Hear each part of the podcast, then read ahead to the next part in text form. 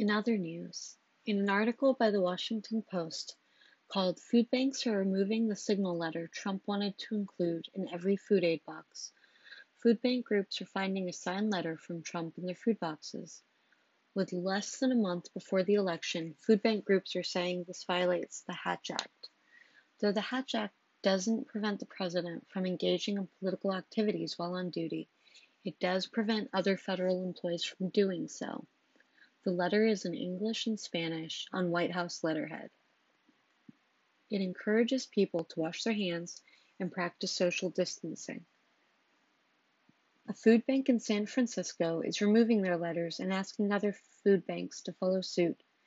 They do not want to be accused of pushing a political message when they are only trying to feed people. The U.S. Department of Agriculture is requiring every coronavirus food assistance program emergency food box to contain a letter. Schools are also receiving these food boxes. The Trump administration is criticized for using COVID response as a way to politically advertise on the taxpayer's dime.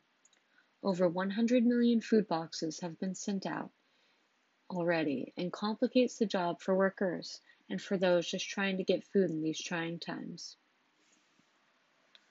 Next, voting rights are of the utmost importance right now with the pandemic, mail in voting, and fraud propaganda running rampant. There are currently legal fights in Wisconsin and Pennsylvania over mail in ballots and in Ohio about ballot harvesting, which means that a family member brings in your ballot for you. Michigan is deciding if mistakes made on a ballot can be fixed. Wisconsin is trying to allow late votes to be counted, but Republicans are fighting the six day grace period. Democrats did have a fight in the Pennsylvania State Supreme Court to extend when ballots can be received and has allowed for more drop boxes to be installed. However, the Trump campaign is trying to get drop boxes banned entirely in Pennsylvania. There is also a large controversy brewing in Harris County, Texas, where Governor Greg Abbott is vastly limiting the number of drop off ballot locations. He has forced the closure of 11 mail ballot drop off sites, leaving only one in a county that houses Houston and a population of over 4 million people, and 2.4 million of them are registered voters. With Harris County encompassing one thousand seven hundred and seventy-seven square miles, many are saying the governor is attempting to suppress the vote and isn't even hi- trying to hide the fact, because it is so apparent to anyone with eyes. With mail in ballots' legitimacy being constantly questioned, coupled with the cuts and issues with the post office, the last thing voters need are any more hoops to jump through. Good morning. I hope you all had a fun and safe Halloween last weekend and still got to enjoy some candy. This is Politics with Autumn with your morning after the election coverage. I normally don't mention this because I attempt to plan accordingly, but this is recorded Tuesday mornings. So, though the results of this election most certainly won't be decided on election night like they typically are due to COVID, but big shakeups are likely to occur in the only 24 hours after this episode is made. I just hope everyone got out to vote. Your voice is so important. With voter suppression and intimidation so visibly widespread, this election has shown how our democracy can be eroded and dissenting voices can be silenced.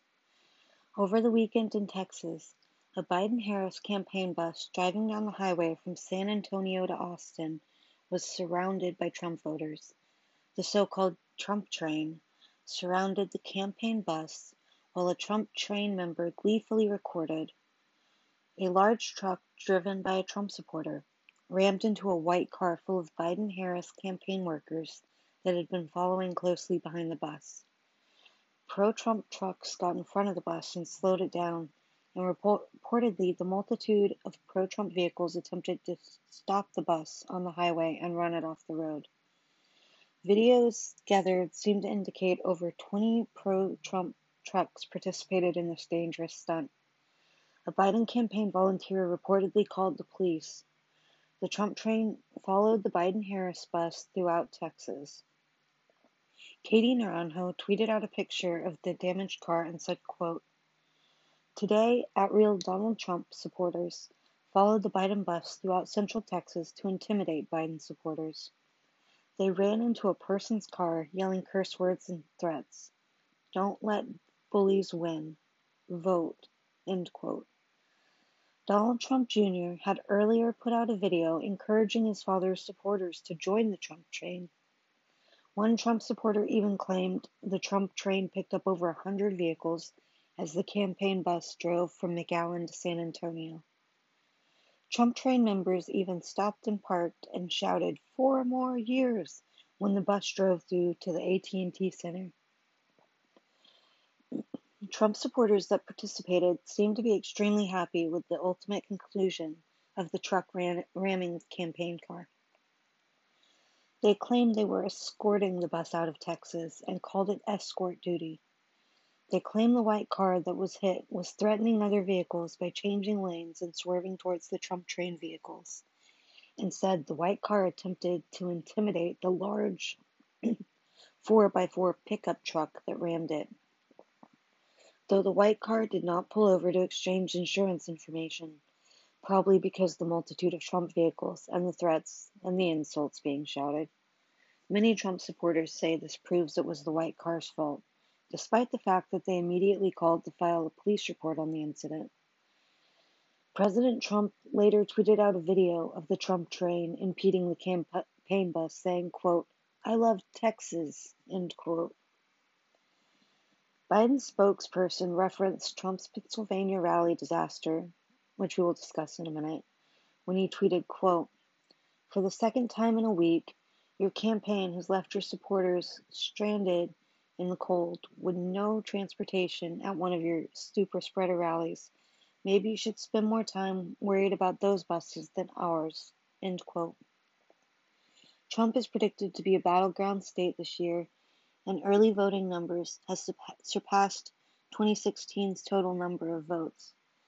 After the Trump train slowed the bus down to 20 miles per hour on the interstate and the Biden campaign vehicle was hit, the Biden campaign canceled their Austin event that was supposed to happen later that same day. According to the campaign, local law enforcement assisted the bus to get to its final destination when they called after the accident. The FBI are now investigating the alleged harassment of Biden campaign bus by vehicles flying Trump flags.